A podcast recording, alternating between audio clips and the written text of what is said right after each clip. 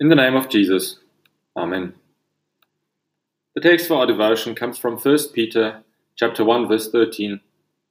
Therefore preparing your minds for action and being sober-minded, set your hope fully on the grace that will be brought to you at the revelation of Jesus Christ. Dear friends in Christ, have you ever heard the phrase lost in translation? Well, in our verse today we have such an example of where something is lost in translation. I use the English Standard Version, and that is a very good and trustworthy English translation of the Bible. We read, Therefore, prepare, preparing your minds for action. The original Greek here that Peter wrote, uh, if we translate that literally, says, Therefore, girding or gird the loins of your mind. Now, we can understand why the English Standard Version does not translate this literally because we don't speak like that anymore today. We don't speak about girding the loins of our minds. But why, why did he write that? Why did he not write, prepare your minds for action? Well, Peter is trying to allude to something here. We often hear the phrase, gird your loins, in the Bible. That refers to the Passover. The people of Israel were in the bondage of slavery in Egypt. And God decided to save them, to free them miraculously from Egypt. On the night, on the eve of the on the eve of their escape, of their exodus out of Egypt, they celebrated the Passover. And God instructed them to gird their loins.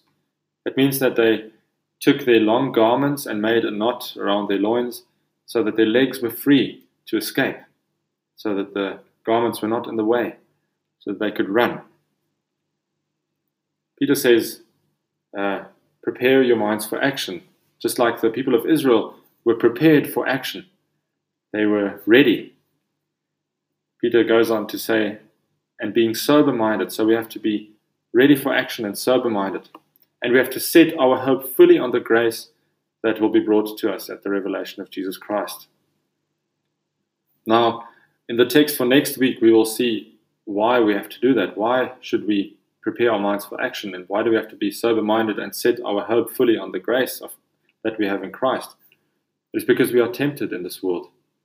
And we as Christians will not always have it easy, but we will be tempted. Our faith will be tempted, and the devil will try to pull us away from Christ.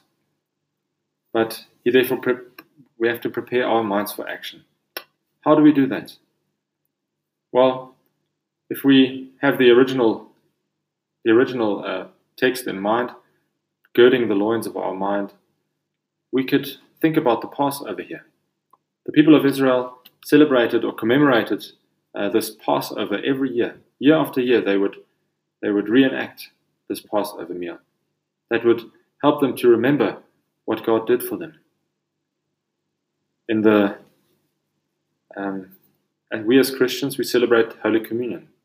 Jesus Christ instituted the Holy Communion on the night, uh, on the night that he was betrayed, which was on Passover night.